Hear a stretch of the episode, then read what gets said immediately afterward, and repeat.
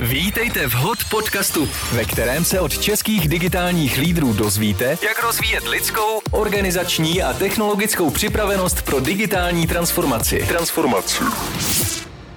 Zdravím všechny příznivce digitalizace a inovací. Ještě než se pustíme do dnešního rozhovoru, eh, chtěl bych eh, udělat menší promo webináři, který chystám na 15.2.2022, takže v půlce února. Eh, webinář má téma digitální leadership, je to vlastně po roce, opět velký webinář na téma, co nás čeká v letošním roce, ale tentokrát bude mega praktický, takže budeme se bavit o tom, jak jak rozvíjet digitální mindset, jak rozvíjet lídry ve vaší organizaci, jak rozvíjet digitální dovednosti, jak eh, sledovat a využívat technologické trendy a spoustu dalšího. Takže pokud chcete zcela konkrétní praktické typy, triky, na co se zaměřit a co dělat, ať už pracujete sami nebo v týmu, tak přijďte 15.2.2022. Registraci najdete na mém blogu na www.drimalka.com. Jinak eh, blíží se i Třetí běh programu Digital Leadership Masterclass startuje v březnu.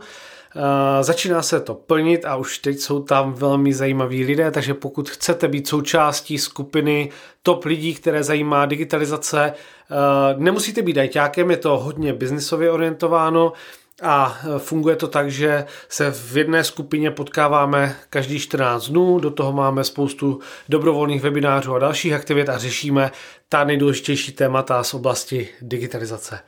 Nakonec eh, spouštíme první aktivity v projektu Digitask.cz, což je či bude první eh, marketplace tržiště digitálních služeb. Už teď nabízíme službu eh, digitálního průvodce, to znamená, pokud máte jakýkoliv problém nebo potřebujete vyřešit nějakou situaci, eh, tak vám navrhneme vhodné řešení za pomocí technologií. Máme v databázi přes 700 aplikací, online služeb, expertů, specialistů, IT firm či startupů, takže zatím máme 100% úspěšnost a vyřešili jsme všechny Eh, požadavky našich zákazníků. Víc informací najdete na www.digitask.cz. Eh, pokud eh, něco potřebujete, tak se zaregistrujte a stejně tak, pokud nabízíte digitální služby, ať už nějakou aplikaci, ať už consulting, ať už cokoliv dalšího, tak se určitě zaregistrujte jako dodavatel. V rámci Digitásku Máme naplánovaných prvních několik eventů. Více informací najdete na LinkedInu a na Twitteru, takže když hledáte hledat digitask.cz, tak nás tam určitě najdete. Web se zatím staví, nespěcháme, zatím se hodně bavíme s klienty a těšíme se na to, jak bude vypadat ta naše finální služba. Jinak poslední informace, hledáme nové posily. Eh, do blogu na dreamalka.com jsem eh, vypsal první dvě pozice. Eh, máme trošku jiný způsob práce, najdete tam odkaz na strašně zajímavý článek od zakladatele společnosti Gumroad, který mě velmi ovlivnil v tom, jak stavět další projekt, takže i když hledáte třeba jenom inspiraci, kam směřuje svět práce, tak najdete ji na mém blogu. A stejně tak nabírá i náš další projekt a to je DigiSkills. Takže když se mrknete na LinkedIn DigiSkills nebo na web, tak eh, najdete eh, volná místa. Po případě, pokud byste se chtěli zapojit do jakéhokoliv z mých projektů, tak mi prostě napište. Eh, adresu najdete na webu. Pokud myslíte, že nabízíte něco, co by se nám mohlo hodit, ať už do jakéhokoliv projektu, máte rádi apky, technologie, máte rádi biznis, jste proaktivní, je na vás spolech, tak určitě něco vymyslíme. Díky moc za to, že sledujete moje aktivity, posloucháte podcast, budu moc rád, když eh, budete sdílet, ať už konkrétní díly nebo obecně podcast jako takový a eh, těším se na další díly a další rozhovory, které máme naplánované. Takže ještě jednou díky moc za podporu a užijte si dnešní díl. Buďte hot a připravte se na budoucnost už dnes. A nyní váš průvodce Filip Dřímalka.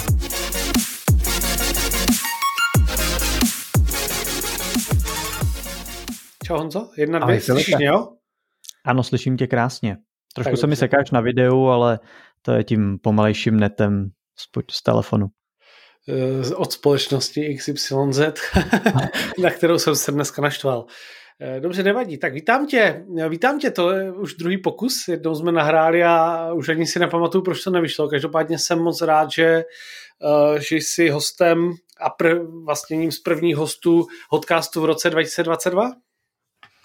Já taky moc děkuju a těším se na náš druhý pokus a doufám, že už to někde konečně poslechnu, takže doufám, že teď už budeme úspěšnější.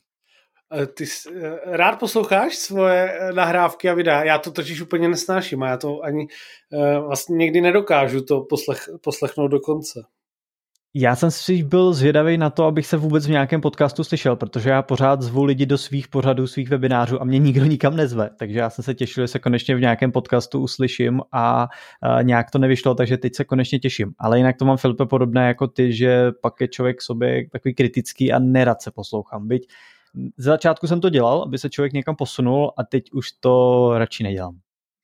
Hmm. Uh, máš pravdu, člověk je kritický a jednak eh, ten svůj hlas samotný nezní dobře, protože je jiný, než jaký ho člověk vnímá. A druhá věc je uh, taková ta výplňová slova, prostě uh, jakoby a tak dál.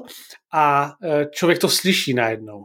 A jak se na to začne soustředit, tak to slyší víc a víc. A já jsem dokonce takto, myslím jeden nebo dva podcasty, tak jsem si nahrával znovu ten svůj hlas, protože jsem s tím byl až tak nespokojený, že uh, jsem to považoval za důležitý nahrát znovu.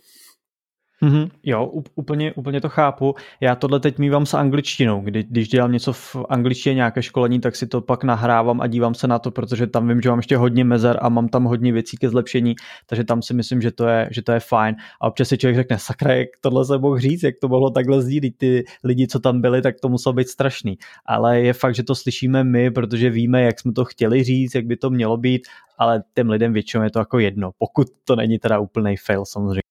Mm-hmm. Jasný, no přesně tak. Uh, Honzi, uh, mohl bys se představit, mohl bys eh, posluchačům, kteří tě ještě náhodou neznají, tak představit, co děláš v práci, co tě baví a jaký máš vztah k technologiím? Určitě rád. Já začnu kratší a lidskou verzi a pak ji trošičku, trošičku roz, rozeberu detailní. Obecně já vždycky říkám, že pomáhám lidem s digitálními technologiemi, ale protože jsem měl nedávno přednášku a tam seděl jeden pán a říkal, ale každý furt říká, že někomu pomáhá. Co to vlastně jako znamená? Co je ten váš produkt? Co vlastně děláte? Tak abych to trošku upřesnil, tak já se teď nejvíc zabývám tím, že navrhuju vzdělávací programy pro hlavně velké firmy v oblasti digitálních dovedností, takže stojím za tvorbou velkých vzdělávacích programů třeba pro Škodovku, kde jsme pomáhali s přechodem na Microsoft 365, teď děláme s ČSOB, myslím si moc hezký program pro ČSOB Retail, kde zase několik tisíc lidí a mimo to, že vymýšlím strategii, jak budeme ty vzdělávací aktivity dělat, jaké tam budou obsahy, témata, lektoři, tak ještě sám přednáším, školím, konzultuji. Občas ty věci musím i sám za sebe prodávat, nebo řekněme za nás za DigiSkills, takže občas jsem i trošku obchodníkem, občas marketákem a hrozně mě to baví, protože to je pestrá práce, člověk se opravdu jako naučí spoustu věcí, může si vyzkoušet hodně věcí a téměř všechno, co teď dělám, tak se točí okolo digitálních technologií. Takže je to mým koníčkem, je to teď i mojí prací a pořád mě to, mě to baví. A myslím si, Filipe, že tak, jak to vnímám kolem sebe, tak ještě budeme mít hodně let práce, takže se ani nebojím o nějakou budoucnost. Mm-hmm.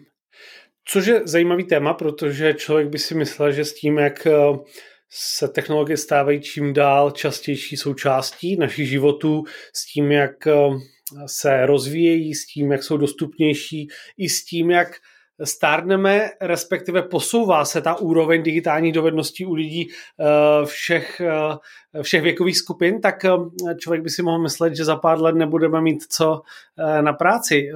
Vidíš to jinak trochu? Nebo jaký vidíš to, ten posun, když začínal před x lety versus dnes, tak co, jsi, co jsou ta témata, která se dnes poptávají, respektive ty oblasti, které dnes řešíte?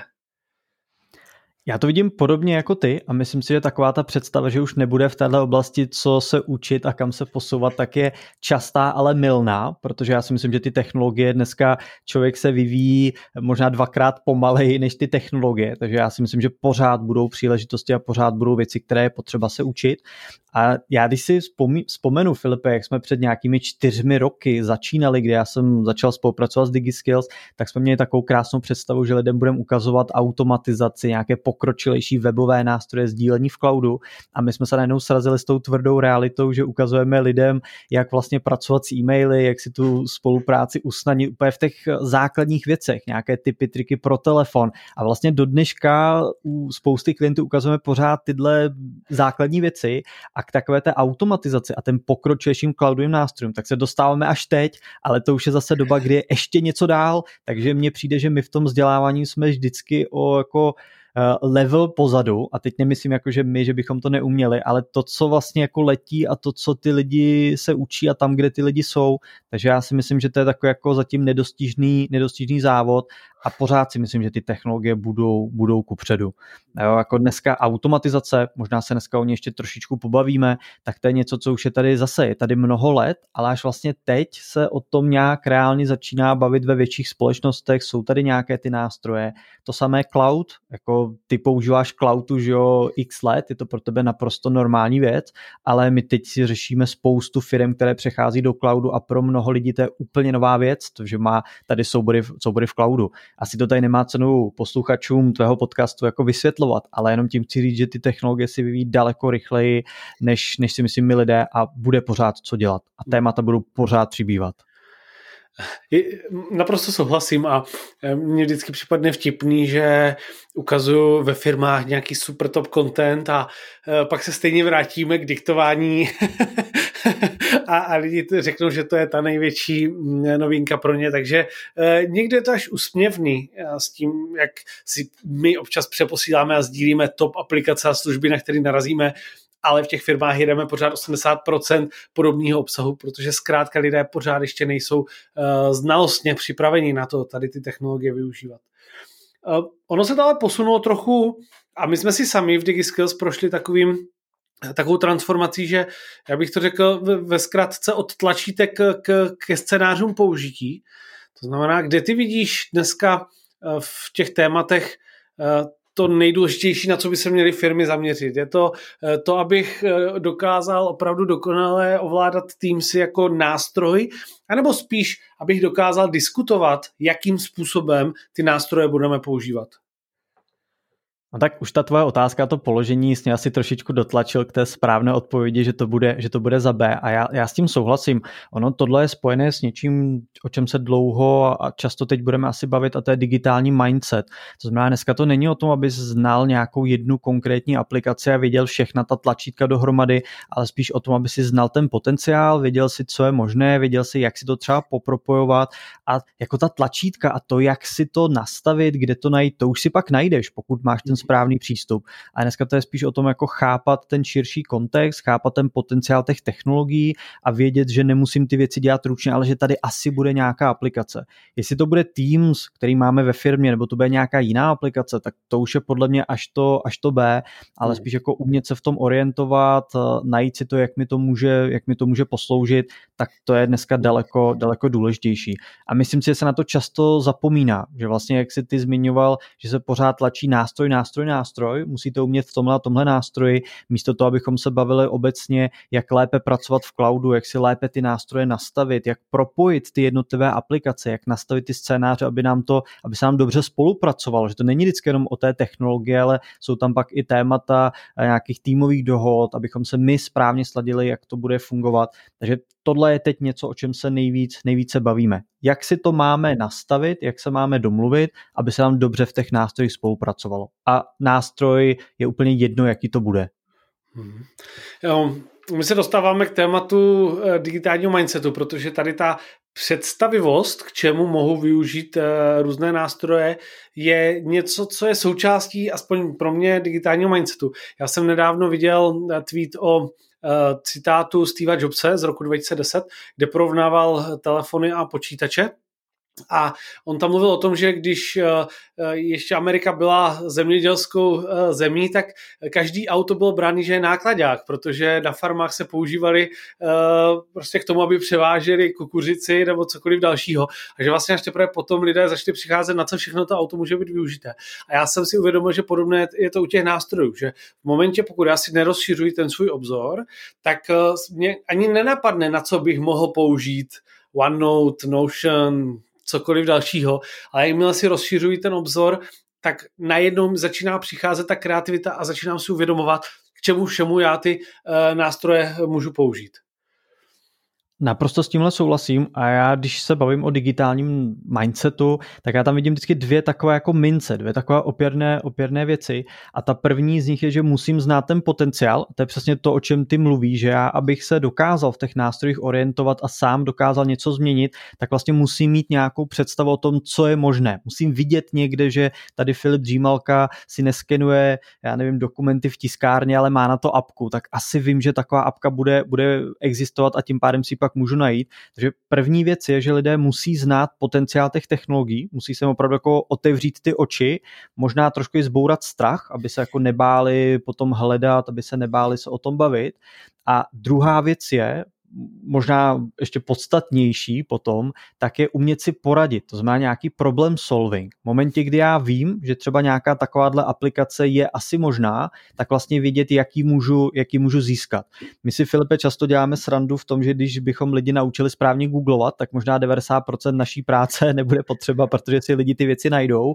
Samozřejmě trošičku to jako eh, zveliču, ale uh, víš sám, že dneska na, na internetu najdeš téměř cokoliv a v podstatě je to jenom o tom si poradit a umět ty informace správně najít, správně si je ověřit, použít a tak dále. Mm-hmm. Takže za mě člověk, který má digitální mindset, tak dneska je člověk ne ten, co umí ovládat všechny aplikace, ne ten, co zná všechno v tom digitálním světě. To neznám ani já, ani ty, protože to nejde, ale je to člověk, který ví, že to asi nějak půjde, zná prostě ty příklady, zná ten potenciál a umí si poradit. A i kdyby to umí si poradit znamenalo dát to do Google, nebo napsat Filipovi, hele, nevíš o nějaký apce, nebo se mm. obrátit na firmu typu DigiSkills, Digitask, tak pořád je to prostě nějaká mm. dovednost, která tě pak může posunout, posunout dál. A to je za mě digitální mindset. Mm. Super. Je to, um, je to ta akce, že jo? To znamená, já buď hledám, nebo někoho oslovím. Uh, Bohužel spousta lidí pracuje pořád stejně jako před 20 lety. Nevím, čím to je, jestli je to takové to základní nastavení mysli, že se asi nechallengeuju sám, ani nechallengeuju ten tým kolem sebe. Um, já jsem um, dlouhou dobu nejenom v jednom případě, ale u hodně svých obchodních partnerů, kterých vidím, že využití technologií není takové, jako by mohlo být, tak jim doporučuji, hele, zaplaťte si Honzu Dolejše nebo někoho na hoďku dvě, tři a prostě ty nejčastější věci, které řešíte, tak si jednou eh, provždy vylaďte. A tady přečtu uh, citát, uh, zprávu, kterou jsem dostal od jednoho člověka, které jsem, kterému jsem uh, tě doporučil. On psal, ahoj, na doporučení Filipa Třimáky jsem si sedl s Honzou Dolejšem asi na dvě hodiny, které mi už ušetřili stovky hodin práce. Závorce opravdu nepřeháním. On tam pak psal ještě, teď bude Honza dávat své digitypy každý pátek v 9 na LinkedIn, uh, takže se mu doporučuji přihlásit se do jeho newsletteru, což je, berte takové jako menší promo. Určitě se s Honzou spojte na LinkedInu a odebírejte jeho typy. Uh, co jsou pro tebe, předpokládám, že si to dobře poslouchá, že z někomu ušetřil stovky hodin práce, ale... No ještě, že, ještě, že Filipe, nenahráváme to video, protože by bylo vidět, jak se tady červenám a na to docela trpím, takže poslouchá se to hezky a, a samozřejmě za to, za to děkuju. Jo, jo. Ne, a já, já to zmíním s vámi, protože vlastně vyžaduje to nějakou akci, že? tak dobře, já se rozhodnu, a objednám si tě, nebo kohokoliv, kdo mě s tím pomůže v rámci třeba DigiSkills, a, ale dlouho to třeba odkládám. Co jsou takové pro tebe pozitivní příklady lidí, a nemusíš jmenovat úplně konkrétně, ale jestli si ve své praxi vzpomeneš, kdybys ukázal ten příklad pozitivního digitálního mindsetu, anebo nějaké změny, eh, která byla podobná jako třeba tady ten příklad.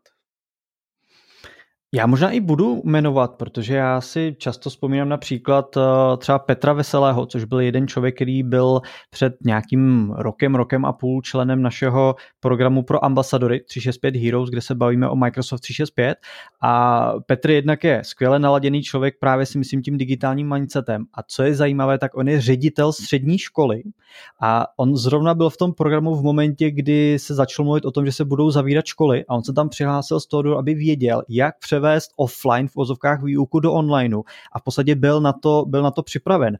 A bylo to skvělé, že opravdu v tom programu načerpal ty dovednosti, zjišťoval, jak to teda můžou udělat, jak teda v Teamsech potom budeme řešit předměty, třídy a tak dále. Zjišťoval tyhle věci. A já, když jsem se potom s Petrem bavil po nějakém čase, kdy už se opravdu v té koroně jelo online, tak on říkal, my jsme díky tomu byli strašně napřed oproti těm ostatním školám, protože v momentě, kdy se řeklo, hele, zítra jako už děti nepůjdou do školy, musíte přejít na online výuku, tak my jsme vlastně byli připraveni. A oproti dalším školám jsme měli obrovský náskok a dopadlo to tak, že jsme dokonce dalším školám i třeba radili a pomáhali s tím. A to je podle mě jako super, super příklad. Já neznám moc jiných ředitelů středních škol, ale nemyslím si, že to je úplně jako běžné, že ředitel se takhle přihlásí do programu a chápe ten potenciál digitálních technologií, vyhrne si ten rukáv a sám vlastně jde, jde zjistit ten potenciál. A není to o tom, že on by tam potom nastavoval ty technologie, ale spíš prostě zjistil, jak to je, potom se sešel s pedagogy, na, pobavili se o tom, nastavili to a byli, byli vlastně připraveni. Mm-hmm. To je super. A e, já jsem si napsal dvě poznámky. Jednak um, cítím, že spoustě lidem chybí tady, ten, tady ta ambice. To znamená, že uh, ano, přijde nějaká nová aplikace, nová technologie a já mám tři možnosti. Ta první možnost, a ta je nejhorší, nebudu to vůbec řešit a prostě tak, jak to přijde, tak to budu používat a budu se v tom motat a uh, budu zaplavený mailama a notifikacema z Teamsu a podobnýma věcma. Ten druhá rovina je dobře, tak se v tom trošku naučím a ta třetí je, tak pojďme to tedy začít opravdu dobře využívat, ať využijeme plný potenciál. A e, tady ta ambice je asi hodně vidět v tom programu Heroes, je to tak? Mm-hmm. A co v těch dalších programech cítíš, jako, cítíš rozdíly mezi eh, tím, když fakt někdo se rozhodne, že do toho chce šlapat aktivní versus uh, ten, ten zbytek? Platí tam ta uh, stejná křivka jako u všeho ostatního? Jo, asi to nebude platit úplně u všech lidí napříč všech programů, ale vidím to tam, to znamená, pokud je nějaký program, do kterého se ten člověk aktivně sám přihlásil, je to nějaký program cross company, za který si dost často i ten člověk sám zaplatí, uh-huh. tak tam pak vidíš ten drive úplně nějaký jiný, než když děláme nějaký vzdělávací program pro tisíce lidí a kde kolikrát to dopadne tak, že zaměstnavateli tam musí do, v úzovkách dotlačit na to školení, tak prostě ten přístup je potom jiný a i se ti pak jinak pracuje jako člověku, který připravuje ty vzdělávací programy a, a s těma lidma tam je. Takže jako pokud jsou lidé, kteří chápou tu důležitost, sami se tam ideálně přihlásí, tak je to pak skvělé a, a tvoří se tam nádherné, nádherné věci. A myslím si, že ta, ta tvorba těch ambasadorů je dneska opravdu, opravdu klíčová. Tím nechci říct, že tady nejsou lidé, kteří jsou v nějakém větším programu ve firmě a nejsou aktivní. Právě naopak, kolikrát tam takové lidi identifikujeme a pak, je, pak s nimi pracujeme ještě intenzivněji v těch programech mimo. Takže jako jsou lidé i v nějakých, velký, v nějakých velkých programech eh, skrz, skrz společnost, ale v těch eh, sekundárních nebo v těchto separátních programech, tam opravdu je spousta lidí, kteří jsou takhle si myslím skvěle nakloněni přesně krásným příkladem toho digitálního mindsetu. Mhm. Super, to se, to, to se mi líbí. A je to jednak ta ambice a potom ještě druhou věc, kterou jsem si napsal je, já to používám v angličtině, sense of urgency. To znamená, že to, co ta, ta pandemie, která přišla, tak uh, akcelerovala digitalizaci, to jsme si určitě všichni všimli, ale pořád cítím, že některé firmy a někteří lidé jako necítí tu, tu, tu urgentnost. Já jsem nedávno četl rozhovor s um, ředitelkou jedné uh, banky, uh, o, která vedla pobočkovou síť a ona tam psala o tom, že měli v plánu, aby bankéři mohli dělat videohovory do pěti let. A díky koronaviru to najednou byli schopní z rok a půl. A uh, já jsem si říkal, pět let? to je přece strašně moc, když přece lidé už si chtěli dávat videohovor s bankéřem daleko dřív, tak jak je možné, že pět let je pro nás akceptovatelné a i když to mělo vyznít pozitivně, tak já jsem naopak si, si uvědomil, že to je velmi málo ambiciozní a že musíme eh, ten pocit urgentnosti cítit, protože ty technologie tady jsou. Čím dříve se naučíme používat, tím dřív nám začnou sloužit. Eh, máš nějaký příklad nebo cítíš, že firmy mají zvýšenou pocit urgence toho, aby se s technologiemi naučili pracovat? Určitě jo, v posledních letech, protože si myslím, že se o tom hodně, hodně mluví a je to vidět v podstatě na každém kroku, digitalizace, průmysl 4.0, takže já si myslím, že je tady určitý externí, externí tlak, ale ten problém, který já trošičku vnímám a narážím na to, co ty si říkali, že často lidé ve vedení společností sami nejsou těmi, kteří by s těmi technologiemi pracovali. A když oni sami na sobě nevidí ten přínos, tak vlastně proč by pak tady kupovali nějaké, eh, nějaké vzdělávací programy, proč by investovali do toho, aby se přešlo do cloudu a aby, aby, to, aby lidé pracovali lépe, když oni sami to nepotřebují. A ty sám víš, že když eh, se třeba bavíme takhle s firmami, tak naším prvním úkolem je v, úvozovkách nakoupit to vedení, aby samo vedení si uvědomilo tu urgentnost a to, jak jim osobně by to mohlo pomoci. A teprve, když oni si tohle uvědomí, tak pak eh, se tam ta změna vůbec může stát. A já v tomhle vidím pořád trošku problém, protože lidé často ty digitální dovednosti jako zatím ignorují. Je, mhm. máme tady počítač, dokážu napsat e-mail, dokážu tady poslat nějaký soubor, teď to mi přece stačí ale mm to, kolik věcí si člověk dokáže usnadnit dalšími nástroji, automatizací, přechodem do cloudu, tak to často je opomíjeno. A je, je to podle mě škoda. Já teď říkám, že digitální dovednosti není něco, co je nice to have. To je prostě dneska něco, co musí každý zvládat. To neznamená, že každý to bude, toho bude umět třeba jako ty, Filipe, ale prostě dneska už základní věci jsou pracovat v cloudu, jsou umět si propojit ty nástroje, nastavit si to, pracovat, když by si řekl, že teď budeš celý den pracovat jenom na mobilním telefonu, pro možná 90% lidí je to dneska naprosto nepředstavitelné, mm. ale mělo by to být už na denním pořádku. Tím mhm. neříkám, že jako je to pohodlnější, ale to být schopný pracovat na mobilním telefonu, mít ty ta data tak přístupná, abych je mohl zpravovat i z nějakých vzdálených zařízení nebo z chytrých zařízení, tak podle mě by dneska mělo být úplně normální. Ale realita taková bohužel není. A dost často, čím větší firma, tak asi cítíme, že tam je to horší, protože to je prostě jako velká loď, kde udělat nějaké takovéhle velké technologické změny není úplně jednoduché. Takže tam, kde s malými firmami jsme byli před dvěma, třemi lety, tak tam teď se dostáváme s velkými klienty. Ale je fajn, že tam aspoň se už teď konečně dostáváme. Ono je to i tím, jak se rozvíjí ty nástroje, že jo? protože dřív uh, ve, fir- ve větších firmách měli SAP a pár dalších aplikací, které byly velmi jednoučelové, nebo respektive nebyly flexibilní, kdežto dnes z Microsoft 365 a s dalšími těch možností, jak ty nástroje využít, tak jsou téměř neomezený.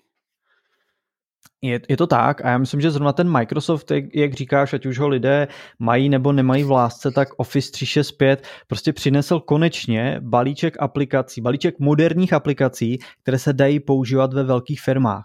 A ono, ty jsi to říkal, ono, ty nástroje už jsou tady dlouhou dobu, ale jako bezpečák nebo někdo, kdo se ve firmě zabývá eh, bezpečností, tak ti prostě řekne, hele, tady prostě nějaké Trello mi nebude šáhat na firmní data, tady nějaký integromat mi nebude automatizovat data z našeho Outlooku, to prostě neexistuje.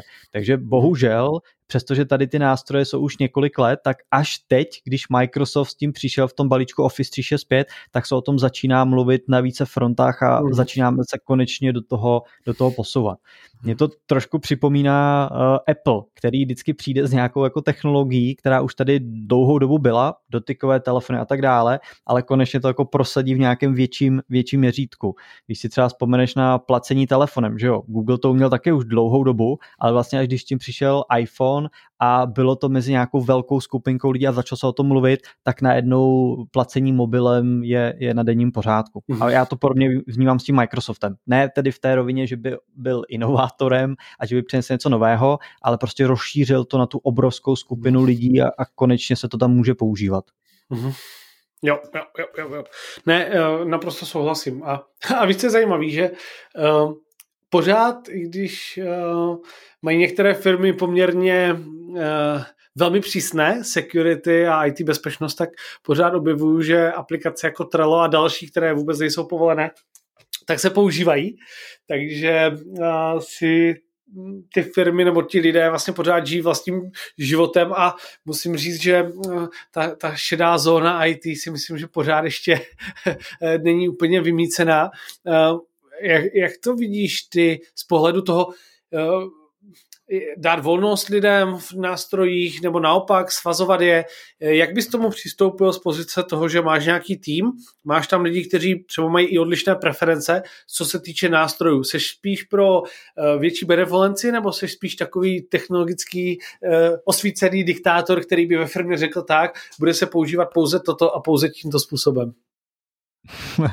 Hezká otázka. Určitě bych se diktátorem, diktátorem nenazval. Já spíš inklinuju k tomu, k té benevolenci, takže já věřím tomu, že když chceme používat nějaký nástroj, tak prostě by mělo být naprosto normální, OK, tak ho pojďme vyzkoušet, pojďme s tím pracovat. A nemělo by podle mě stát v cestě to, že to není zavedeno mezi podporovanými nástroji, protože to prostě brzdí tu, brzdí tu kreativitu.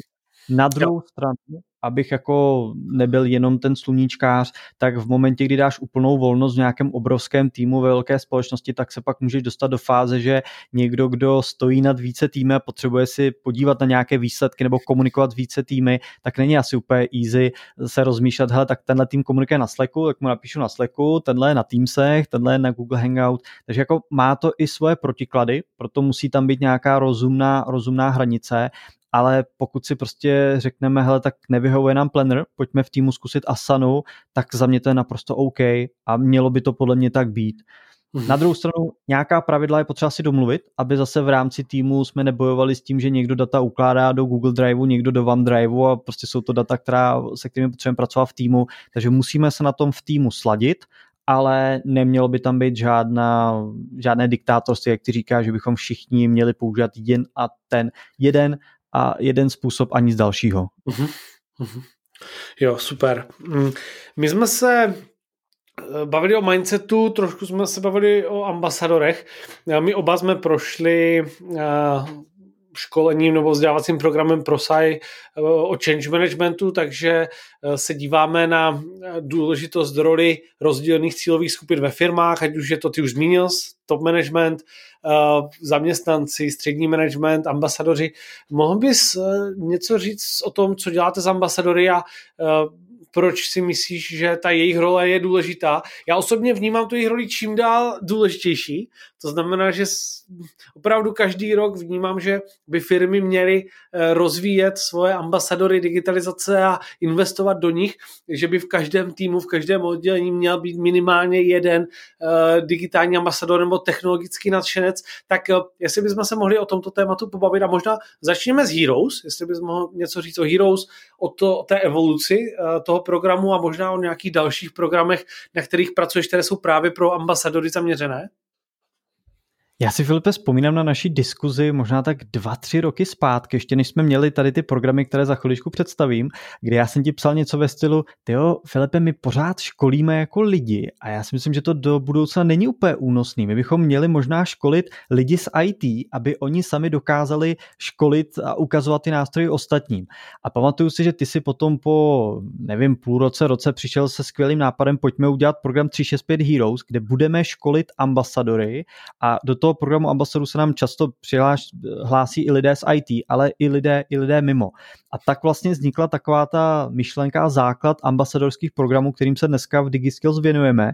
A já naprosto s tobou souhlasím, že to je důležitá věc, protože pokud máš nějaké nástroje ve firmě a ty nástroje kolikrát jsou jako komplexní, jsou, jsou kolikrát složité, vystřela Microsoft 365, tak to, že IT ty nástroje dobře implementuje, to, že ty nástroje dobře fungují jenom jako část úspěchu, a lidé s nimi musí dobře pracovat. A my jim samozřejmě s tím pomáháme nějakými vzdělávacími programy a tak dále, ale já jako Honza Dolej z DigiSkills neznám úplně to, co dělá ten člověk v té konkrétní společnosti. Já neznám ten konkrétní scénář. Takže ambasadory jsou od toho, aby dokázali těm lidem pomoci třeba i s konkrétními scénáři, které Honza Dolejš, Honza Dolejš nezná. A druhá taková věc, kterou jsem často slychával od lidí, bylo, že pokud měli problém s nějakým digitálním nástrojem, tak oni třeba radši psali mě, Honzovi Dolejšovi, nebo mi i volali kolikrát, abych jim s něčím poradil, protože když to napsali na IT, tak buď je nějakým trošku povýšeným stylem jako odbyli, že to dávno mají umět, nebo jim odpověděli stylem, že tomu stejně jako nerozuměli vůbec eh, takovou IT řečí, jo, takže oni často psali někomu dalšímu, kdo jim to vysvětlil lidsky. A to zase zapadá do té kompetence těch ambasadorů. Takže pro mě dneska člověk, eh, kterou bych nazval ambasador, je člověk ve firmě, který jednak je fanoušek digitálních technologií, nemusí to být nutně člověk z IT, eh, kolikrát máme zkušenosti, že je i lepší, aby nebyl, protože to pak aspoň dokáže přenášet tou lidskou formou a je to člověk, který je k dispozici právě lidem, kteří řeší nějaké problémy s těmi nástroji, dokáže jim s tím pomoci.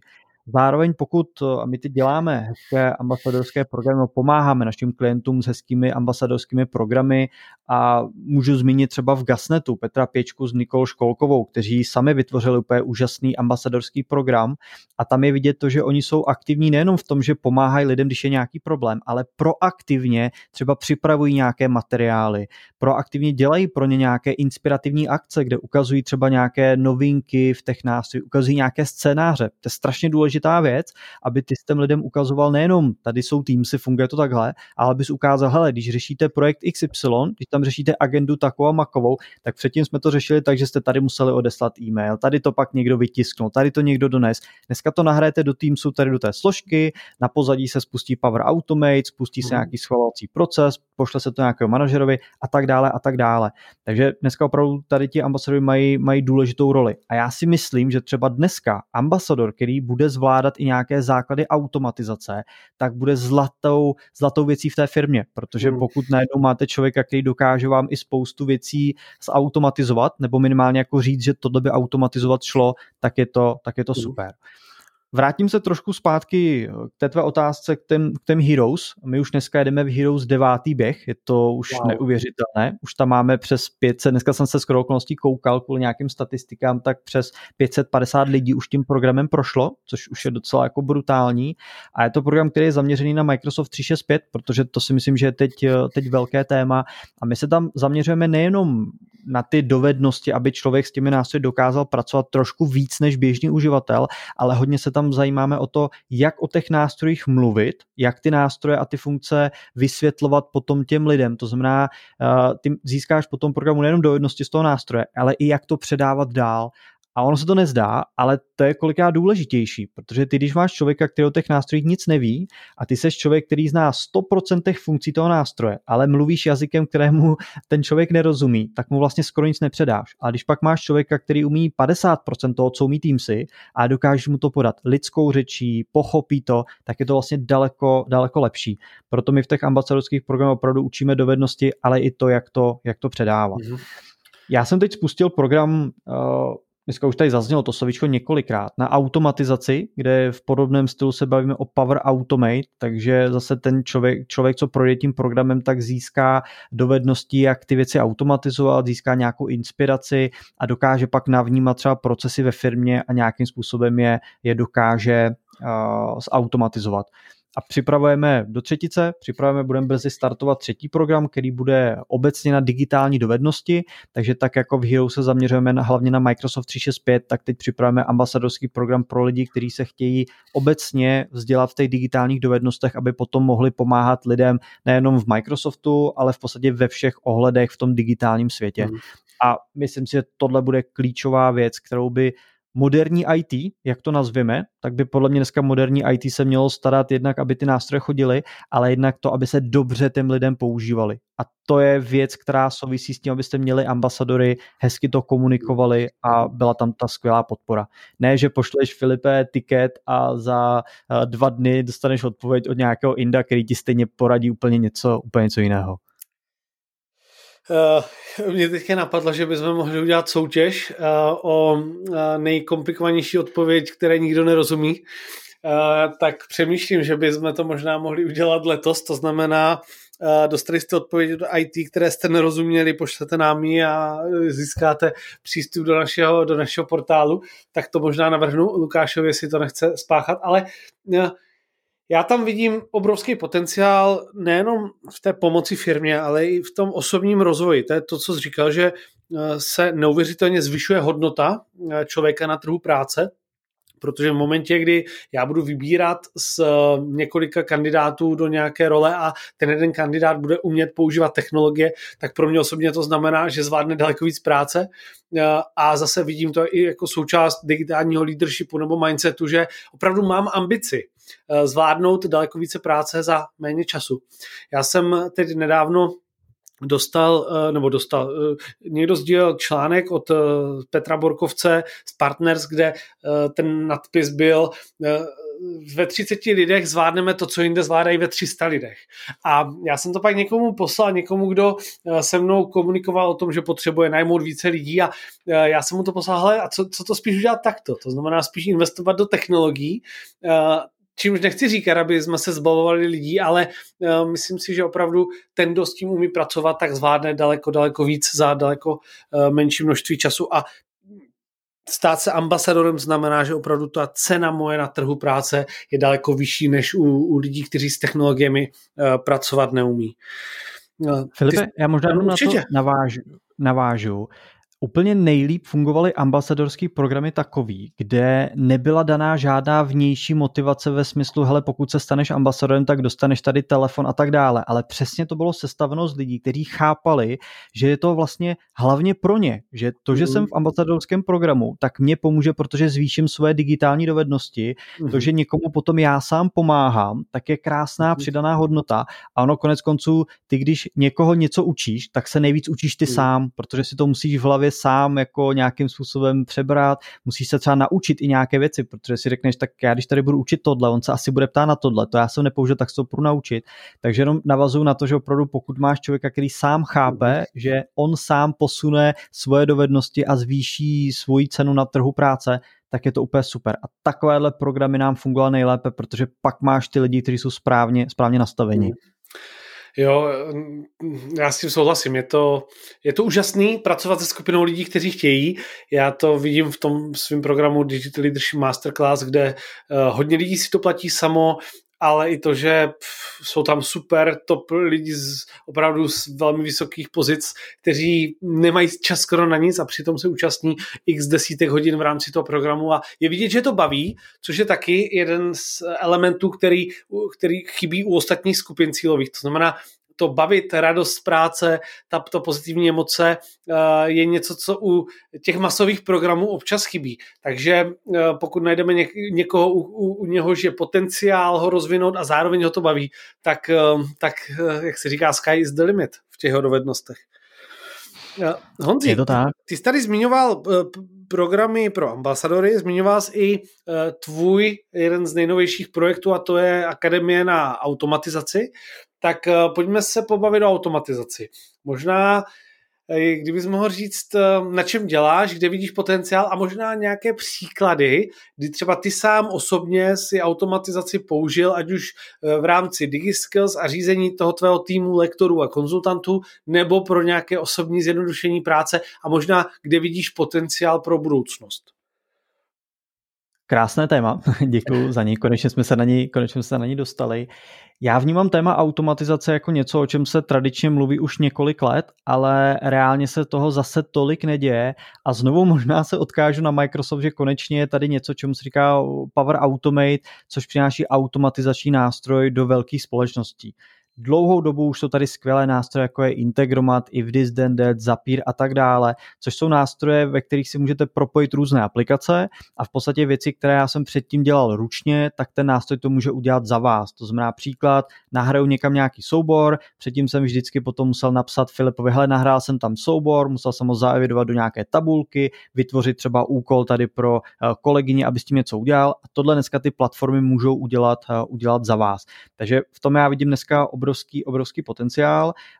Pak se možná dostaneme trošku podrobnostem toho programu a Power Automate, ale obecně ty příklady za mě dneska jsou skvělé v tom, že ty ty platformy dneska nejsou jenom o tom, že máš nějaké templatey, když někdo nahraje soubor sem, pošli tohle, ale ty si tam můžeš vymodelovat přesně ten scénář, který ty potřebuješ. A dneska já ty lidi učím to, nekoukejte se tady na nějaké konkrétní scénáře, které dělá jenom Honza Dolejš, ale učte se to, co ty nástroje umí a přemýšlejte nad tím, co vy řešíte za problém a ten se potom v tom snažte, snažte zautomatizovat. To znamená, když bych řekl nějaké příklady a problémy, které jsem třeba řešil, řešil já sám, tak my máme, eh, řekněme, kalendář lektorů, ve kterém si zadáváme události, abych měl nějaký přehled. A teď my jsme, když zadáváme nové školení, tak eh, předtím to fungovalo tak, že si to školení musel dát do kalendáře, pak se musel zaevidovat do tabulky, pak se musel zaevidovat ještě do CRM systému, pak se ještě musel udělat událost pro lektora, ve které běžel ten call, takže vlastně jedno přidání události nějakého školení zabralo třeba dvě, tři, čtyři minuty a různá místa a spousta prostoru pro chyb tak jsem prostě vymyslel jednoduchý formulář, ve kterém se to zadá jednou a všechna ta data ve všech těch strukturách, které potřebuješ, tak se sama rozdistribují na ta ostatní místa a nemusíš s tím dělat nic, nic dalšího. Mm-hmm.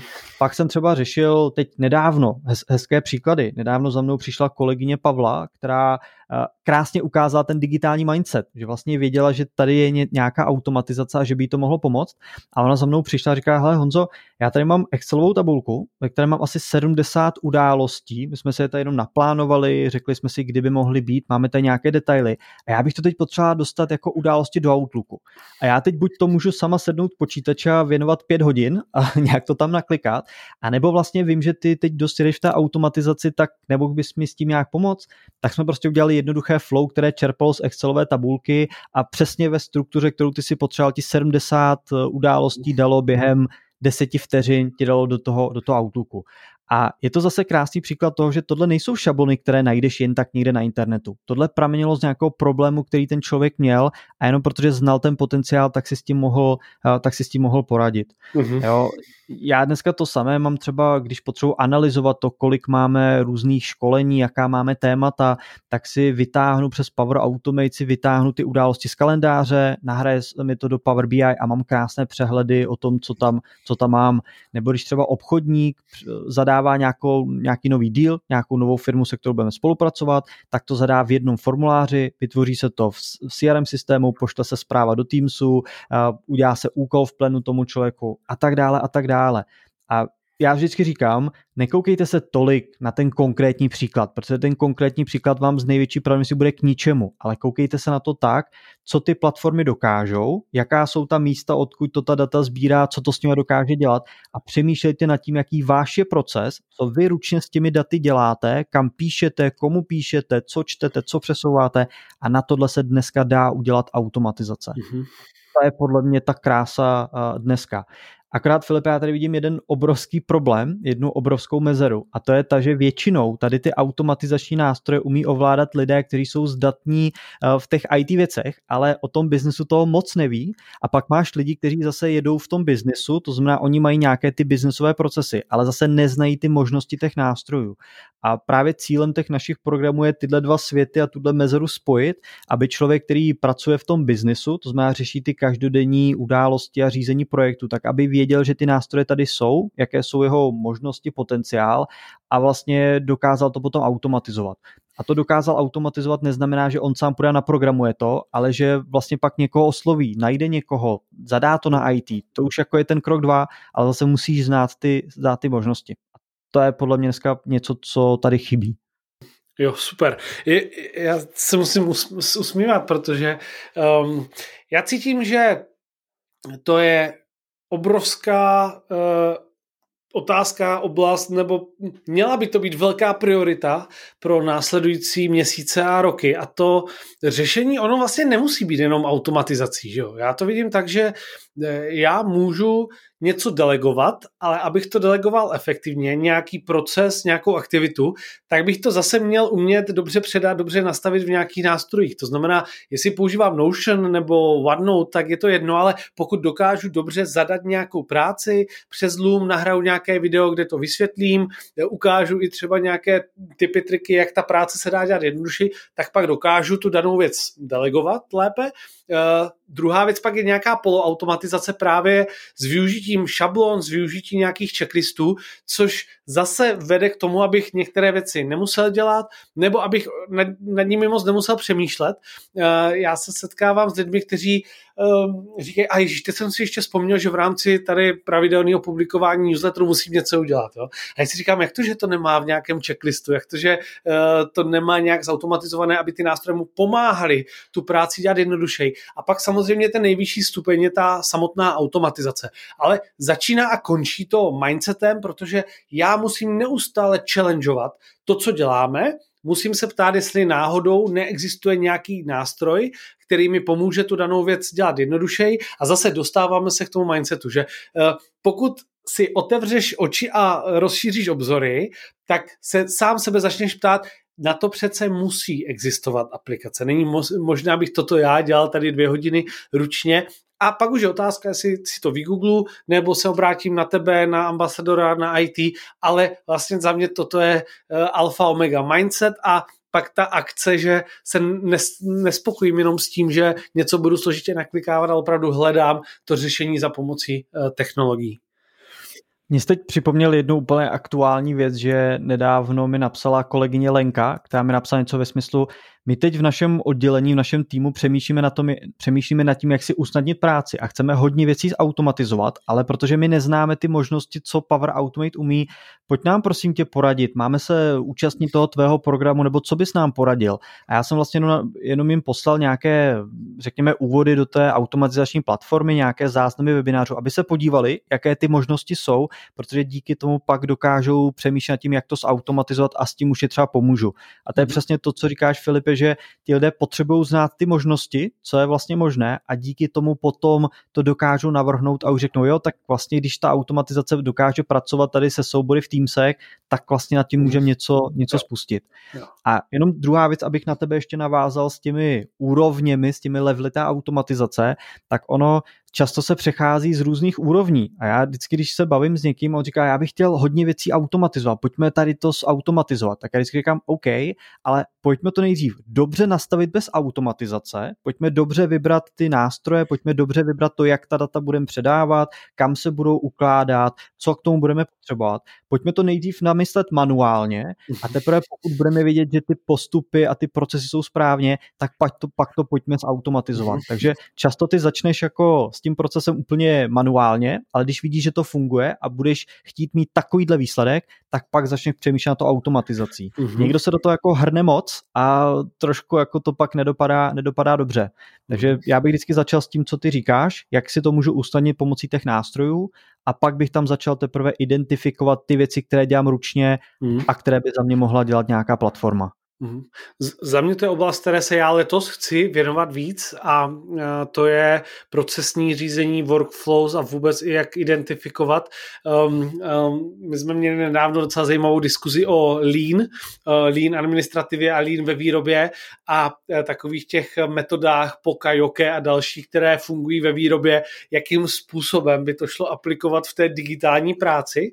A je to téma, který mě fascinuje, protože jak ty určitě víš a posluchači asi taky, já mám moc rád outsourcing a vůbec to, že se pracuje trošku jinak s virtuálními asistentkami a s lidmi, kteří vůbec nesedí vedle sebe a cítím, že eh, pořád je tam jako obrovský potenciál, jak tu práci zjednodušit, automatizovat, anebo právě jak ji dělat trošku jinak. Já teďka třeba přemýšlím nad tím, že vlastně do některých projektů bych vzal lidi čistě projektově, dejme tomu na nějaký paušál, nechám na nich, kolik to je hodin, ale vlastně to, aby si některou práci řídili end-to-end, eh, tím, že se vlastně využijí některé workflows, tím, že ten systém bude dobře připravený, aby se dokázali jednoduše a rychle jako plagnout dovnitř, začali tu práci dělat, ať už budou zpravovat sociální sítě nebo eh, starat se o nějakou komunitu lidí. A eh, asi zajímá mě, jakým způsobem až se dá ta firma digitalizovat, aniž by vlastně muselo docházet k nějakému dlouhosáhlému zaškolování, aby jsme snížili nějakou chybovost, a nebo aby se člověk vlastně nemusel pořád ptát ostatních, jak co mají udělat. Eh, kde ty třeba vidíš budoucnost? Nějaká ideální firma, jak by mohla podle tebe fungovat? Hmm, hezká, hezká otázka. Určitě tam budou hrát roli digitální dovednosti, protože hmm. pokud chceš docílit tohohle, o čem ty jsi mluvil, tak ty lidé prostě musí znát minimálně ten potenciál těch technologií a musí tomu být nakloněni. Takže za mě ideální firma je taková, kde to digitální minimum je určitě srovnáno daleko výše, než to dneska, než to dneska vypadá. A rozhodně bych byl rád, když by se bouraly takové ty IT hranice bezpečnosti a to, že se dneska do firmy dá nějaký nástroj a oseká se toho co nejvíc a až uživatelé začnou hodně řvát, tak to teprve potom budeme povolovat. Já si myslím, že když se dneska uživatelé dobře zaškolí, dobře se jim to ukáže, tak se jim potom můžou otevřít ta vrátka a ve výsledku na tom vydělá i bezpečnost, protože se aspoň nemusí hledat to šedé IT, o kterém ty si, o kterém ty si mluvil.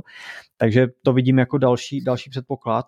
No a pak je to naučit se propojovat ty nástroje, protože dneska pokud budeme používat pořád jenom jeden nástroj a ostatní věci přepisovat někam ručně, tak mi to rozhodně nepřijde jako moderní společnost, takže naučit se si to prostředí udělat tak, aby já ta data zadávám jenom jednou na jednom místě, zbytek se třeba rozdistribuoval sám. Uh-huh. A mhm. hodně teď řešíme ve firmách a i u nás DigiSkills téma onboardingu, které jako upřímně v té online a digitální době není vůbec jednoduchá věc, takže vlastně my teď řešíme, když přijde člověk do DigiSkills, tak pro něj máme přímo připravenou krátkou akademii, kde se dozví ty nejdůležitější věci, aby přesně, jak ty říkáš, Filipe, se nemusel pořád doptávat, ale jednou se na to podíval, věděl, anebo ty informace potom, potom našel.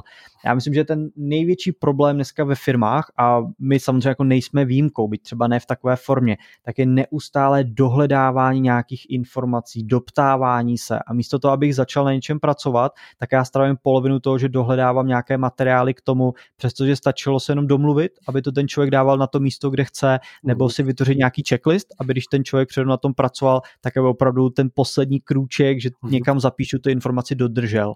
Mhm. A tyhle věci, když se za mě spojí a budeme pořád díky tomu hledat další a další inovace, tak to bude, tak to bude fajn. A těším se, že se toho dožiju. Ty děláš, že kdybys byl už nějaký jako eh, v pokročilém věku. no to ne, ale vidí, vidím, jak se to občas neposouvá úplně tak rychle, jak, bych, jak bychom si přáli. Takže buďme, buďme pozitivní, ale. Mhm. Je otázka, jestli to je uh, otázkou toho, že nejsou technologie přizpůsobeny, nebo toho, že si třeba nevěnujeme dostatečné množství času broušení sekery, jak, jak se tomu říká. Že to je takový ten citát, kdybych měl 8 hodin na pokácení stromu, tak bych 6 hodin brousil sekeru. Takže otázka, kolik času věnujeme v týmu aby jsme se bavili o tom, jak nástroje používat, abychom ladili, zefektivňovali a dokázali škálovat ty naše aktivity. Za mě pořád je to méně, než by asi bylo vhodné, díky tomu, že jsme pořád všichni busy a zkrátka máme té práce hodně, takže možná udělat si na to víc čas a nebo tomu dát větší prioritu.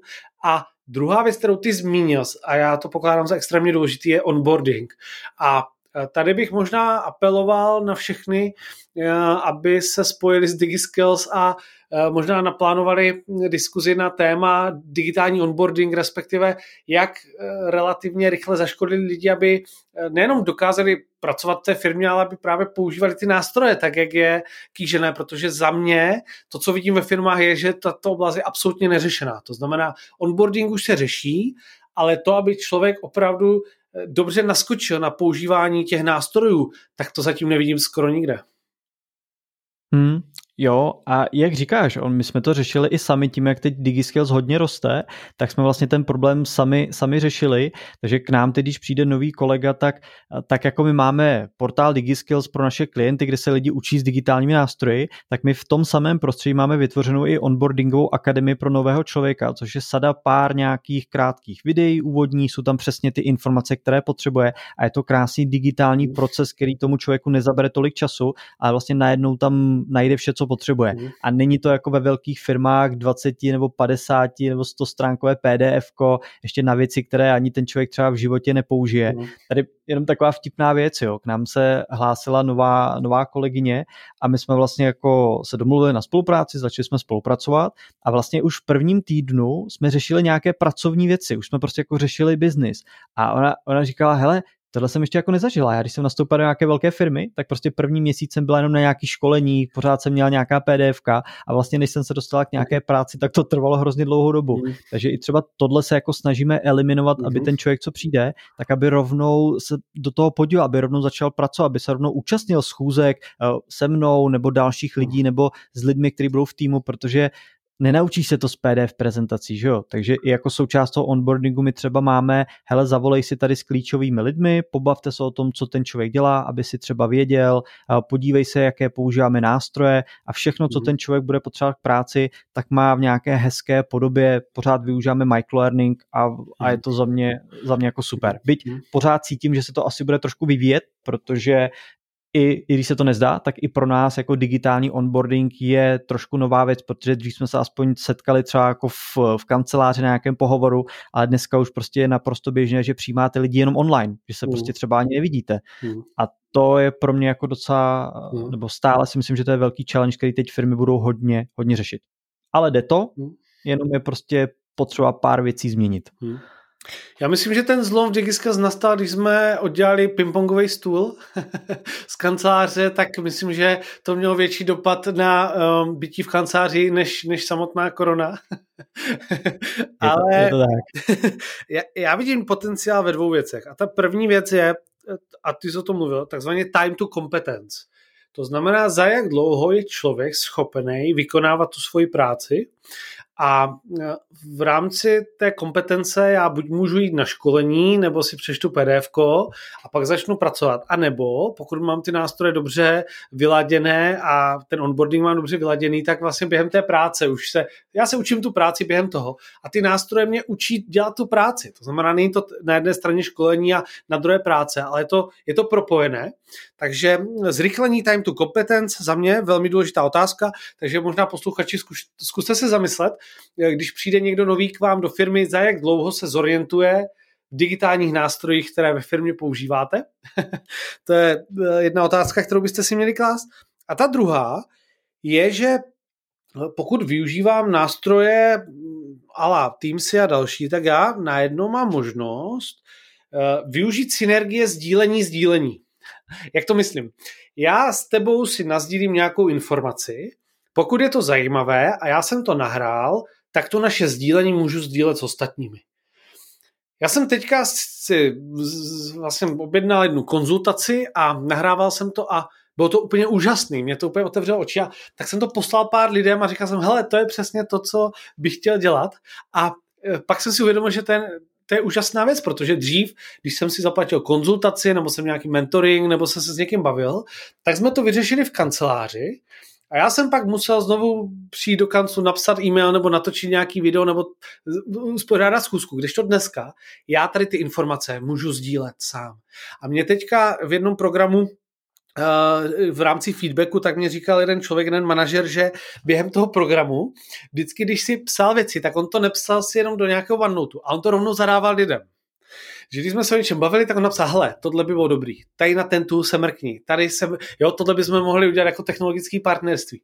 A on pak říkal, že bylo úžasný, že někdy skončil ten workshop a on, když se pak připojil zpátky nebo došel zpátky do kanclu, tak zjistil, že už se na té věci pracuje. a mně připadne tohle jako naprosto úžasná věc. Takže krásně to doplně, co říkáš a, a, a jsem rád, že se, že se na tom pracuje. Jo, to zní, to zní krásně. Bude to pořád, pořád uh, si myslím důležitější a důležitější téma. I to, mhm. jak říkal, to sdílení na, nás v tomhle hodně challenge, třeba radím u nás, který vždycky říká, hele, tak pojďme si zavolat, pojďme to rovnou nahrát, protože tohle je něco, co pak bude řešit i někdo další. Tak uh-huh. proč mhm. si to tady my budeme říkat uh-huh. jenom ve dvou, pojďme to nahrát, rovnou to tady dáme do naší wiki s nějakými našimi materiály, protože pak někdo přes Ctrl F uh, si zadá hledat nějakou věc a vyjede mu tady to video, tak se na to rovnou podívá. A jako upřímně, pokud potřebujete ve firmě sdílet nějaké návody jenom takhle interně, tak to nemusí být žádná špičková kvalita. Nemusím na to vytvářet nějakou infografiku. Naopak to bude daleko pochopitelnější, pokud se dva lidi o tom pobaví, protože tam padnou s velkou pravděpodobností přesně ty otázky, které budu mít já, že jo, když mhm. to budu chtít. Mhm. Takže tohle je podle mě jako skvělá věc a není to velká věda. Je to, jak ty říkáš, prostě naplánujte si to v Teamsech a zapněte tlačítko nahrávání a je to. Vlastně. Pak to můžu hodit na stream, nebo to nahraju na, uh, odkaz nahraju na, uh, do OneNote a mám týmovou Wikipedii, aniž by mi uh, matka, sestra, teď myslím organizační, uh, dala 10 000 euro na nějakou Wikipedii uh, k nákupu, že jo? Hmm. Přes, přesně tak. I ty nástroje, které ty často zmiňuješ, že jo, Loom a tak mhm. dále, pak jako hrát si tady s tím, tady s tím uh, sdílením a tady s tím obsahem. Není prostě podle mě potřeba sedět dlouhé hodiny a vytvářet nějaké materiály, prostě za, za zapnu tlačítko nahrávání, nahraju to, jedu. Ať už to je Teamsový hovor, krátké video v Loomu. Prostě hmm nenapadá mě teď slušné slovo, ale nepatlat se s tím. To je možná to Já jsem, jsem teďka říkal, co asi řekneš jako neslušný slovo. mě by napadlo daleko horší, takže eh, v pohodě. Eh, dobře, hele, ještě než se vrhneme na poslední část, tak možná eh, kdy bude probíhat další běh té Akademie na automatizaci, jestli bys chtěl pozvat účastníky a pro koho je to vhodný, kdy, jak to probíhá a kdy začíná další běh? Určitě. Další běh začíná 33. takže už teď se můžete kdykoliv, eh, kdykoliv hlásit. Uh-huh. S Filipem se asi nějak domluvím, aby vám dal někam odkaz, ať to máte jednodušší, uh-huh. ale chcete uh, DigiSkills a, a, a Power Automate automatizace, tak se k tomu asi přes Google dostanete a probíhá to tak, nebo je to určeno úplně pro každého, kdo by se chtěl zdokonalit v těchto nástrojích, ať už sám pro sebe, protože to téma automatizace se uplatní jednak pro svoje nějaké věci. Já sám se automatizuju, co jde, takže si myslím, že to jako určitě i pro vás, ale myslím si, že tím, že se zabýváme Power Automate, což je hlavně nástroj pro propojování biznisových eh, aplikací typu Outlook, Excel, Teamsy a tak dále, tak si myslím, že to je hlavně pro ambasadory nebo lidi, kteří ve svém týmu řeší přesně nějaké takové složitější procesy. Důležitá věc, nejsou potřeba žádné znalosti, to znamená vůbec nemusíte být ITák, nemusíte umět programovat nic takové, to opravdu úplně od základu. Naopak, pokud nějaké zkušenosti máte, tak tam samozřejmě pak jdeme i do nějakých pokročilejších, takže si myslím, že si tam přijde na své úplně, úplně každý. Takže kdo by se chtěl zdokonalit eh, v automatizacích sám pro sebe, anebo právě zdokonalení svého týmu, tak určitě se přihlašte. Případně mi napište na e-mail, můžeme si zavolat, můžu vám to představit, jak to probíhá, abyste si udělali ještě třeba detailnější představu. Rád samozřejmě s čímkoliv pomůžu. Super, perfektní, díky moc. Tak a nakonec uh, apky, online služby, technologie, hardware, hrň to na nás. Co používáš, co tě v poslední době zaujalo, co bys chtěl doporučit, co se chystáš vyzkoušet? Já se vždycky trošku bojím tady té tvé otázky, protože já teď v poslední době nějaké asi kulervoucí aplikace úplně, úplně nemám. Trošku táhnu k nějakému digitálnímu detoxu, takže možná se spíš dneska zbavuju nějakých aplikací. Ale přesto jako mám tady samozřejmě pár nějakých, nějakých typů. Začnu možná hardwarem, pak uh-huh. se vrhnu na nějaké, na nějaké apky a bude to znít možná divně, ale já jsem si teď hodně oblíbil Apple Watch, to znamená chytré hodinky a jenom abych ti dal ten kontext, tak já jsem měl z chytrých hodinek velký blok, protože já jsem používal chytré hodinky v dobách, kdy většina lidí ani nevěděla, že nějaké chytré hodinky existují, to znamená nějaké úplně první Sony Smartwatch a Galaxy Gear a takové, takovéhle věci a Dříve to byly chytré hodinky takové, že to v podstatě jenom zrcadlilo notifikace z telefonu.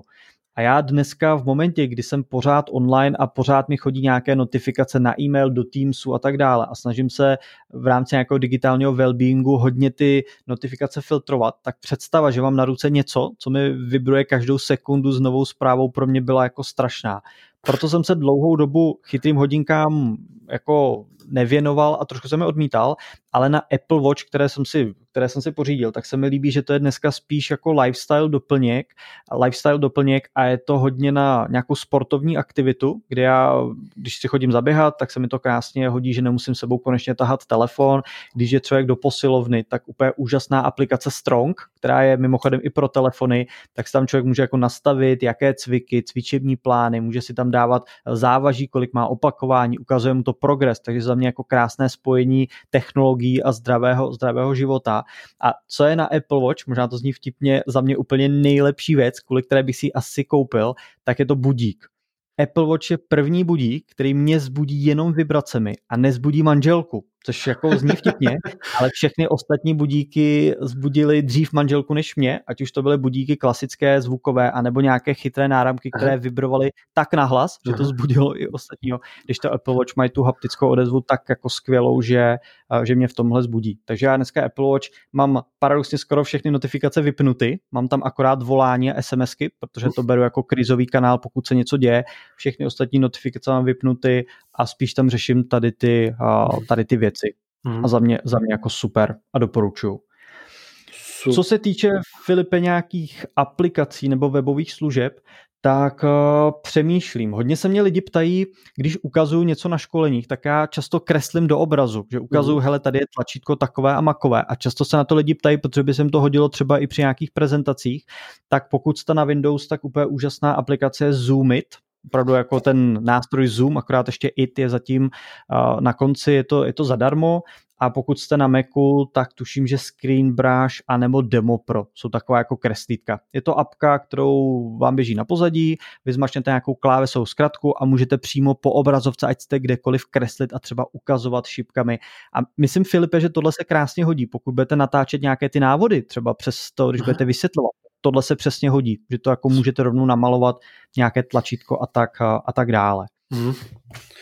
Hodně jsem si teď oblíbil vizualizaci přes Miro, nebo Mural, nebo Whiteboard, nebo Jamboard, je to jedno, mm. ale teď jsem začal používat hodně Miro, kde si třeba i když si plánuju den, tak si vyloženě tam dám nějakou šablonu, tam je hodně templateů a hodně teď pracuji s lístečky, je to pro mě jako hezká, hezká vizualizace a co máme teď třeba v našem týmu nebo v mém týmu, tak přímo v, s Mirem pracujeme na nějakých našich pravidelných poradách. Že máme prostě nějaký template, kde se třeba na začátku zeptáme lidí, hele, co vám pomohlo, jakou inovaci jste objevili za poslední týden, což krásně směřuje k té tvé otázce, jestli se věnujeme dostatečně uh, nějakým inovacím, tak my jsme si to, a tady děkuji mojí kolegyni Kačce, která mě trošku v tomhle ne napomenula, ale vychallengeovala, že sám o tom mluvím na školeních a sám ve své šabloně pro, pro porady jsem to neměl, takže jsme to tam přidali. No a probíráme tam pak jako nějaké týdenní balveny a tak dále a všechno pomocí těch lístečků a je to jako moc hezká metoda. Takže jako Miro doporučuji pro svoje řízení, vizualizaci nějakých projektů nebo třeba nějaký brainstorming. Dá se tam i jako sdílet, dá se to použít ve více lidech, za mě, za mě jako super. Hmm, pecka. A možná taková poslední oblast, které se teď docela věnuju, tak je automatizace, ale automatizace peněz a investování. A já tím, jak ta automatizace u mě jako prostoupila do spousty různých oblastí, tak i třeba do financí, takže už jenom abyste začali tím, že, nebo já jsem začal tím, že jsem si třeba vytvořil několik virtuálních účtů, na účet X mi přijdou peníze, trvalý účet pošle část, kterou chci investovat, mi pošle na jiný účet, z toho se to pak posílá do nějakých investičních platform, to tady pak můžu, můžu ještě přiblížit. Část se mi pošle do virtuálního účtu, který je třeba, který je připraven pro nějaké nezbytné výdaje typu nájem, jídlo a tak dále a třeba část se mi nahraje do, nějaké, do nějakého virtuálního účtu, kde mám platební kartu a mám to na nějaké normální výdaje typu jídlo a tak dále. A ona se to jeví jako blbost, ale je to úplně boží v tom, že ty máš krásný přehled o tom, kolik utratíš. Nemusíš používat nějaké spendy a tak dále, protože ty přesně víš, že ti vlastně na každý ten měsíc máš tady 10 tisíc třeba, příklad, a na konci se jenom podíváš, kolik ti toho zbyde a to jsou ty věci, které utrácíš mimo nějaký, mimo nějaký plán. A zároveň máš jistotu, že v podstatě ty peníze, které chceš investovat, tak ti vždycky odejdou dřív, než je stíneš utratit. Jo, takový mhm. jako jednoduchý, jednoduchý trik a je to za mě úplně jako boží, boží věc. A s tím souvisí uh, automatizace investicí, kde já jsem se teď hodně, a Filipem jsme spolu měli hodně diskuzí na téma akcí a ETF a kryptoměn a tak dále a myslím, že dneska ruku v ruce v tom jdou i digitální technologie, protože investování nebylo nikdy jednodušší než dřív. Dneska jako bez nadsázky nainstaluješ si apku, vyfotíš si obličej, naskenuješ tam nějak, nějakou občanku, někde možná ani to ne a jako za pár hodin jsi schopný investovat 100 tisíce až miliony klidně. Takže to je velké téma a já jsem si prošel spousty platformami a zjistil jsem, že mě nejvíc v tuhle tu chvíli vyhovují platformy typu Portu nebo Fondy, což jsou platformy, které za tebe investují do eh, většinou ETF, ale i nějakých jako jiných akcí nebo, nebo komodit podle toho, jaký profil si vybereš. Ale co je na tom skvělé je to, že ty si nastavíš trvalý příkaz, nastavíš si tam nějakou investiční strategii a nestaráš se o to. A ono kolikrát, ono to platí o automatizaci obecně, ale myslím si, že to platí o investicích, že nejlepší investice je prostě taková, kterou děláš pravidelně a nemusíš se o ní starat, nemusíš na ní nějak extra přemýšlet. Jsou tady lidi, asi jako Filip, kteří rádi se dívají a možná občas i spekulují třeba na nějaké firmy, ale ne úplně pro každého to je. Já třeba teď jsem člověk, kterému to moc nevyhovovalo. Já prostě budu rád, když mi budou ty peníze pravidelně odcházet a bude někdo lepší, kdo to za mě bude investovat a nemusím nutně mít nějakého investičního poradce. Mm-hmm. Prostě je tady platforma, která to dělá za mě a, a jako úplně, úplně super. A pokud byste chtěli už kupovat nějaké jednotlivé akcie, tak já jsem teď začal používat Dejiro, což je investiční aplikace, kde můžete investovat do nejznámějších ETF, třeba 500 nejznámějších nebo největších firm v Americe, nebo nějaká další světová, světová ETF a můžete tam investovat jednou měsíčně zadarmo, což jako je úplně super přijde mi tam prostě trvalý příkaz. Musím teda ten nákup ETF provést ručně, takže jednou za měsíc oproti portu tam nějaká, nějaká činnost je, ale jinak jako je to, je to skvělý. Mm. Takže toliko asi za mě Filipe apky. Nejsou to, jak jsem říkal, žádné kulervoucí aplikace, ale já si myslím, že kolikrát je to krásej v detailech a v oblastech, které normálně člověk neřeší. Aha, super. Jako třeba ty investice. A nejlepší když to funguje za tebe, že, když, když se to ani nemusíš starat a ta apka dělá něco za tebe, takže ani nemusíš chodit, klikat a mm, apka ti automatizuje nějakou část tvého života. Přesně. Tohle možná, Filipe, ještě když jsme se bavili o té automatizaci, tak to je skvělý point. Jako za mě nejlepší automatizace je taková, o který ani nevím, která se děje na pozadí a žádným způsobem mi nebere mentální energii, mhm. nemusím se tomu věnovat. To je prostě jako nejlepší automatizace. A já, já se to snažím prostě protlačit do všech těch oblastí, do práce, investice, volný čas. Já mám třeba nastaveno, že když kvůli daním potřebuji účetní předat účtenky, tak prostě mám u sebe na disku jednu složku, do té uložím ten dokument, dokument, on se mi automaticky zaeviduje, dá se mi do složky podle roku, podle měsíce a nějakého sedmého v měsíci se můj účetní pošle e-mail s odkazem na tady, tu, na tady ten adresář s tabulkou, kde ono to všechno má a já se o to nemusím v podstatě starat. Hmm. Jo, takže super. to jsou nejlepší automatizace. Jo, jo. A já, já mám teďka dva takové příklady uh, z vlastního života. První je, že jsem hledal, eh, chtěl jsem dostat tady ten podcast i na YouTube, um, z hlediska nějakého SEO, aby to bylo vidět. Takže jsem si říkal, to budu muset najít někoho asi přes Upwork nebo nějakého Inda, kdo mi všechny ty podcasty uh, z audia udělá, dá tam fotku, teď tam nahraje takovou tu zvukovou stopu, ať to není jenom tak na tom YouTube a teď eh, to tam nahraje a pak jsem objevil aplikaci, která se jmenuje Headliner, která automaticky všechny podcasty bere, dá tam automaticky ten design, který jsem si jednoduše navolil, dá tam takovou tu vlnovku zvukovou, automaticky to za mě nahraje na YouTube. Takže já vůbec nic nedělám a každý podcast dneska, eh, který nahrajeme a publikuju, tak se automaticky dá na, na, na YouTube. Takže já místo toho, abych někoho platil, aby to předělával, tak jsem prostě jednou nastavil a jde to samo. A druhá věc, že jsem, um, já hodně čtu na Kindlu, a říkal jsem si, že je škoda, že tam nemám články, které si ukládám do aplikace Pocket, takže zase jsem googloval a existuje apka P2K, uh, Pocket to Kindle, kde si člověk nastaví a buď jednou za den nebo jednou za týden, jak, jak často chce, tak se mu všechny články, které si ukládá do Pocketu, tak se mu ukazují jako knížky v Kindlu, respektive jako články tam. Takže naprosto geniální věc a já už dneska i články vlastně všechny čtu v Kindlu a najednou jsem začal číst ty věci, které si ukládám daleko víc, než když jsem si to jenom nahrával do toho Kindlu. A běží to na pozadí, já nemusím nic dělat.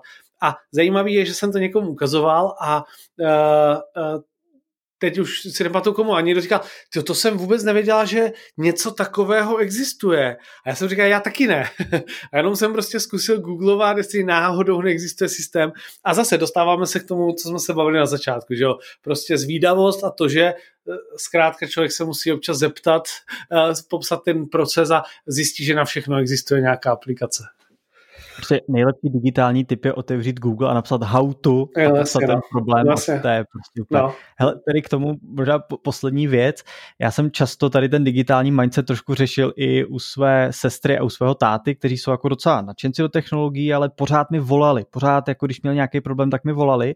A já 99% věcí, které jsem jim poradil, tak jsem vždycky ten jejich problém dal do Google a jenom jsem to přečet.